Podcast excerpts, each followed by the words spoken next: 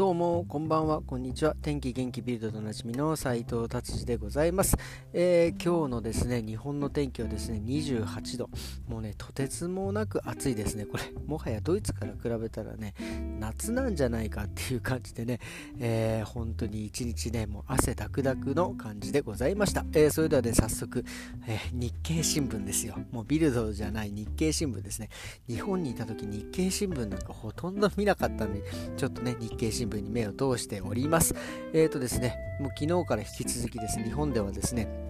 えー、国葬ですね、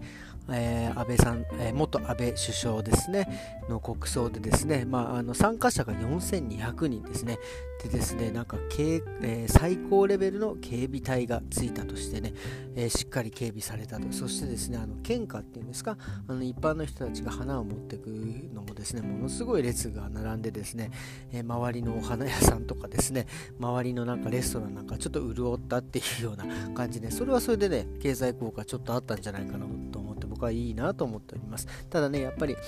えっ、ー、とね、その国葬にね、反対してる人と、まあ、賛成してる人と、まあね、しっかり分かれてですね、まあ、反対してる人のデモなんかもあったりとかしてですね、まあ、反対してる人もね、のね、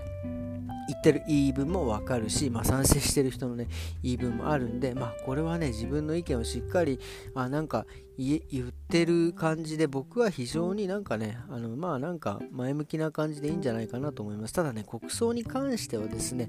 一つ思うのはなんかもうちょっとねこう何ですかあのはっきりした方がいいのかなっていうのは思いますね。まあ例えばあのえー、ねこれぐらいこれぐらいレベルの人は国葬で、まあ、これぐらいレベルの人は準国葬みたいなちょっとすごいざっくりで申し訳ないんですけど、まあ、例えばイギリスだったらねあの貴族は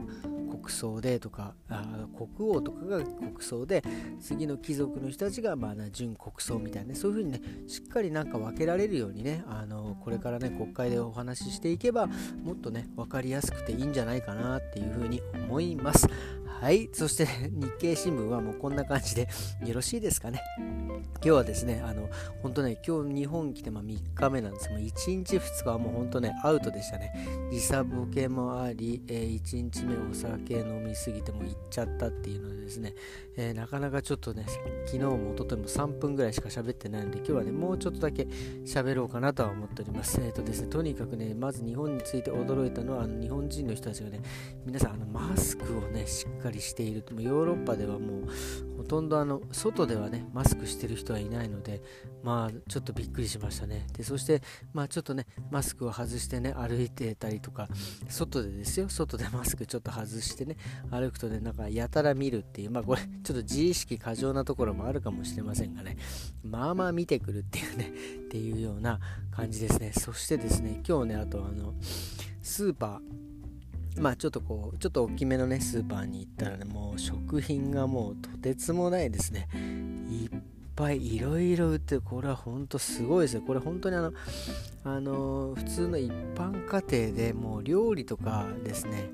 しなくても、まあ、日本もともとそういう感じだったんでしょうけどもすごいですよ。本当にこんなにいっぱいいろんな種類のものがしかも簡単に美味しくだから逆にこういうところで買った方がですねあの無駄が出ないんじゃないか安く収まるんじゃないかっていうのはですね非常にね、えー、ちょっとスーパーを見て思いました。そしてもうみんなピッカピカですよ。あの野菜とか、えー、それからそのなんか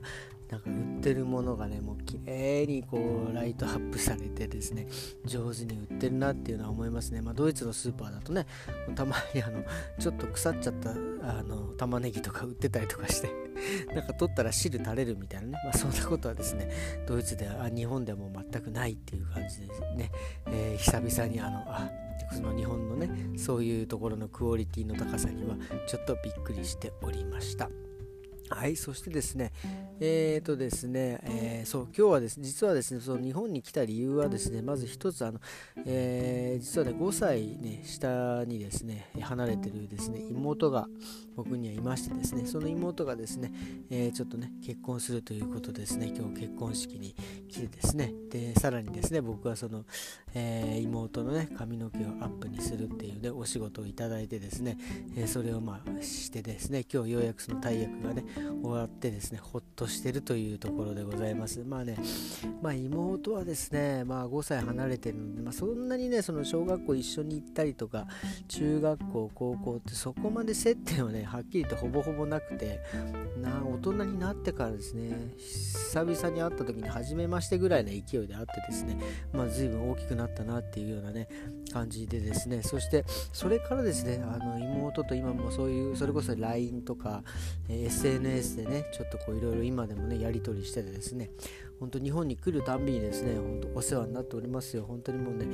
本当日本にね帰ってくるのが本当にやっぱねそんなにこう半年に一遍とかね1年に一遍一遍帰ってこれない、まあ、もちろんコロナっていうのもあったりですね帰ってこなかったんでねいつも妹にねお世話になってですねあの、まあ、特にもうあの東京のね渋谷はねすごいですよ。もうどんどんどんどんいろいろ変わってです昔使ってた電車の位置が違ってたりとかですね。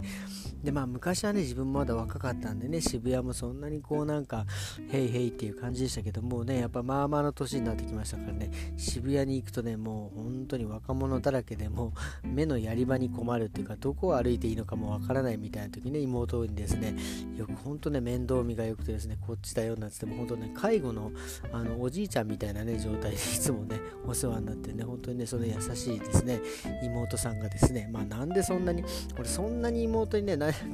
いろいろしたわけではないんですけどお兄ちゃんお兄ちゃんとね慕ってくれてるんでね本当にありがたいなと思ってですね。まあ今日はそれをね彼女の結婚式でねまあ無事に結婚式をねまあそんなにね今その、まあ、コロナっていうこともあってですねそんな大きいあれじゃなかったんですけどまあすごいね非常に、えー、素敵なね式でね、えー、かったなって思ってですね今ちょっとほっとしておるわけでございます、えー、っていうことでですね今日はねそのまあちょっと思い出話にえー、浸らせていただきましたということです。はい、それではですね、えー、まだね、まだまだちょっとね、日本に滞在しますんでね、ちょっといろいろね、もうちょっとね、明日からちょっともうちょっとね、あの日本のことをもっとね、いろいろ、自分なりに考えて放送していきたいなというふうに思っております。えー、それではですね、今日はどうもありがとうございました。また明日。さようなら。